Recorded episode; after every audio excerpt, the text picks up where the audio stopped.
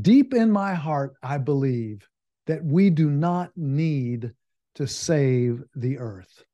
No. What we need to do is fall in love with the earth, fall back in love with the earth daily by the hour. And then when we do that, we will not be able to prevent ourselves from taking the steps that will mean the natural world will flourish along with human beings and all the other beings uh, on this planet and all the other entities, including mountains like the ones right behind me, and trees and rivers and oceans and all of it. So we don't need to save the world. We need to fall in love with the world. Now, listening to a subject like this means that you are listening to Poetry, Passion, and Pleasure, a podcast with your host, Dale Biron. And uh, this is where we week delve into poetry that is practical, uh, meant for everyday use, so that we can live our lives in more full, in more emotional, in more complete ways. So let's jump right in uh, today. It seems to me that there are two ways or two things we need to do. I've already mentioned one. We need to fall in love with the world again, over and over. And the second project is that we need to protest those things which we feel deep in our heart, deep in our bodies, that um, would be better if they changed and moved toward a more pro human, pro natural world, pro sentient being um, pro social. There's a lot of ways we could say it. But um, so to praise on one hand and fall in love and to protest on the other. Now, it just so happens, it just so happens that poetry is an amazing resource for those two projects for praising the world, falling in love with the world, and for uh, protesting um, in a um, mm, heartfelt, headfelt, um, holistic way. And I've got two poems this week for this episode that I think fall into those categories. Let's um, let's do the protest poem first. There's a poem by W.S. Merwin, who we lost just a few years ago, an amazing poet. I uh, love his work. Look it up, find his work, buy his books, you know, the whole the whole thing. And this is a poem that he wrote um, and he called it For a Coming Extinction.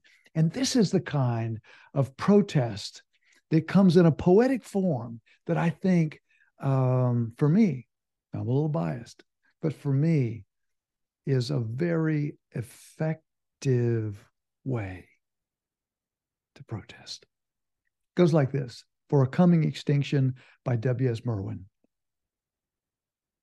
Gray whale, gray whale, now that we are sending you to the end, now that we are sending you to the end, that great God, tell him that we who follow you invented forgiveness and forgive nothing boy, he dumps us right into the deep end of the pool, doesn't he? Um, there, there, he's um, obviously speaking about an extinction of the gray whale, and he's doing it in a way that is not the typical kind of language or the way that uh, it is typically done. He said it like this again, first stanza. Gray whale, gray whale, now that we are sending you to the end, to the end of yourself, to the end of a species. Gray whale, now that we are sending you to the end, that great God, that great God, tell him that we who follow you invented forgiveness and forgive nothing. I write as though you could understand and I could say it One must always pretend something among the dying. When you have left the seas nodding on their stalks, empty of you, empty of you, empty of you. Tell him that we were made on another day. The bewilderment will diminish like an echo, winding along your inner mountains, unheard by us, and find its way out, leaving behind it the future, dead and ours. When you will not see again, when you will not see again the whale calves trying the light, consider what you will find in the black garden and its court. The sea cows, the great auks, the gorillas, the irreplaceable hosts ranged countless, and foreordaining as stars our sacrifices. Join your words to theirs. Tell him, tell him that it is we who are important.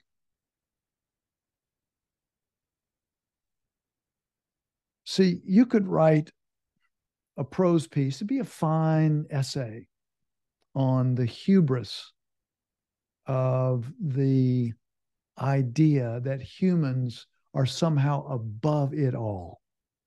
You could write an essay, you could write an amazing group of essays that talk about uh, how human beings have insisted on being um, special and above and separate from the natural world, separate from the gray whale, separate and superior to the great auks, the gorillas, and again, the gray whale. You could write an essay about that. But it would be hard to use the images and to have words hit home. Remember, we said two great projects protest and praise. Protest, what we feel could be changed in order to make this world more uh, inviting, more um, supporting of all beings, of all creatures, and uh, of all the natural world. I love it. This poet speaking, W.S. Merwin, um, talking to the whale and suggesting that this is how you might talk to God about what's happened. When you will not see again the whale calves trying the light, consider what you will find in the black garden and its court. The sea cows, the great auks, the gorillas, the irreplaceable hosts ranged countless, and foreordaining as stars our sacrifices. Join your words to theirs. Join your words to theirs tell him that it is we who are important.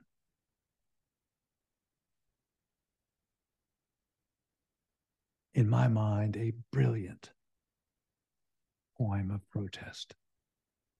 Not shrill, but devastatingly on point. Okay. Um, let's let's shift to the other uh, great project that I think uh, those of us who love the natural world um, must be part of. And that is praising and falling in love with all of the incredible wonderment, mystery, unfathomable. I mean, look at that landscape behind me if you're looking on YouTube.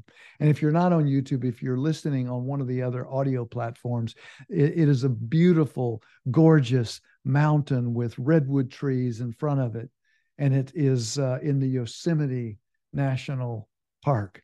And it is just such a delicious view. So, and if you're seeing it, then you're, I think you're understanding what I'm saying. Let's talk about praise. Let's talk about a poet named James Wright, who wrote a poem um, some years ago uh, called A Blessing. And I hope this poem will um, speak to you. And I hope that it uh, speaks to you in a way that um, might go in your stack of poems for when you want to begin to re enchant yourself, to re enchant ourselves, to fall in love, to praise, to fall in love with all that is the natural world, including all the beings, including the mountains, including the rivers, including the soil, including all of it. This is a poem called A Blessing, again by James Wright. Just off the highway, just off the highway, that's how the poem starts. Just off the highway to Rochester, Minnesota, twilight bounds softly forth on the grass. Getting the scene? And the eyes of those two Indian ponies darken with kindness. They have come gladly out of the willows to welcome my friend and me. So we see, you know, uh, the setting is they're driving uh, on the highway to Rochester, Minnesota, and it's uh, almost dark. And they happen to see these two Indian ponies out in a a field. And um, he talks about the, the eyes of the pony, uh, the eyes of the ponies darken with kindness. They have come gladly out of the willows to welcome my friend and me. We step over the barbed wire into the pasture where they have been grazing all day alone. They ripple tensely they can hardly contain their happiness that we have come. That we have come. They bow shyly as wet swans. They love each other. There is no loneliness like theirs. At home once more, they begin munching the young tufts of spring in the darkness. I would like to hold the slenderer one in my arms, for she has walked over to me and nuzzled my left hand. She is black and white. Her mane falls wild on her forehead, and the light breeze moves me to caress her long ear that is delicate as the skin over a girl's wrist. Suddenly I realize that if I stepped out of my body, that if I stepped out of my body, I would break into blossom.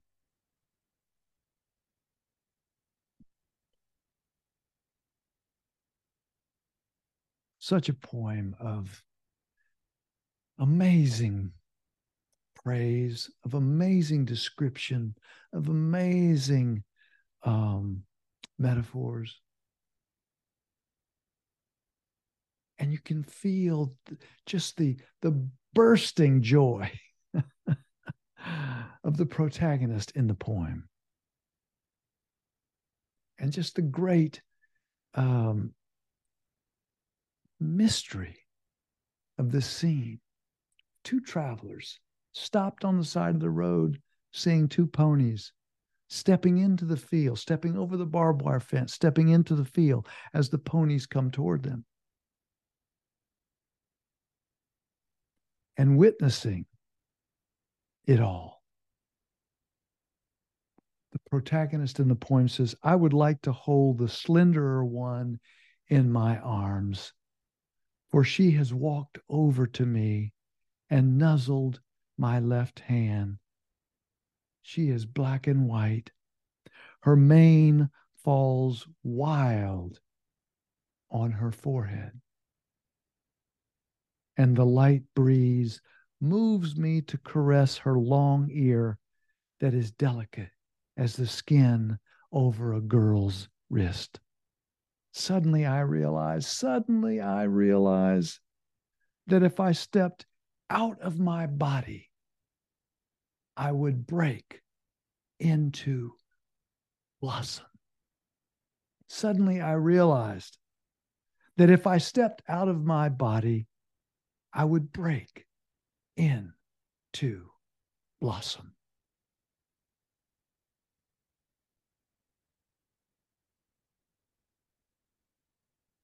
The natural world of which we are embedded. We are not separate from, we are not above, we are not better than, we are not smarter than. We are embedded.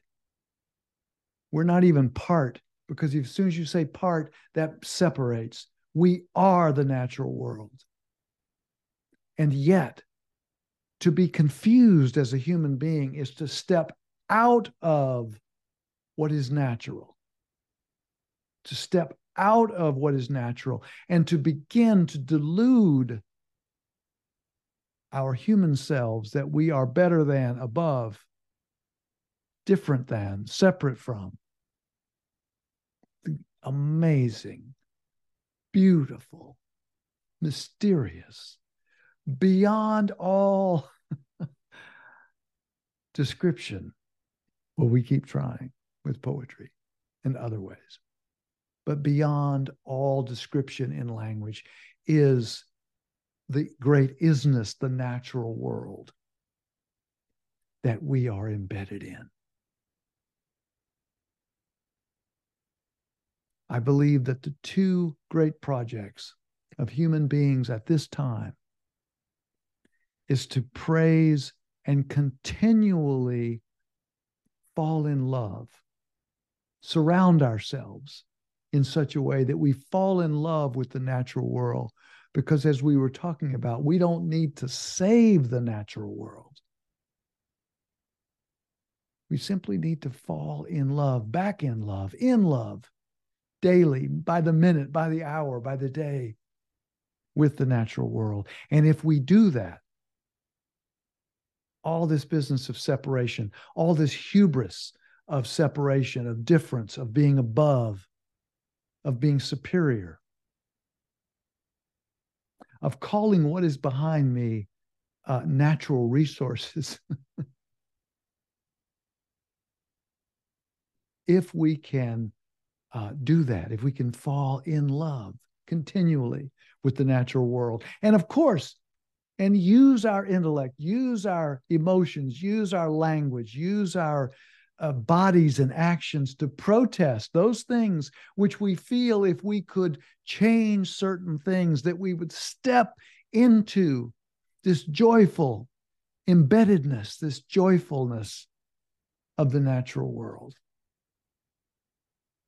That's what these two poems are about. One is of protest, beautifully done, I think, and one is of praise. Absolutely amazing. I file this poem, the second one, A Blessing by James Wright.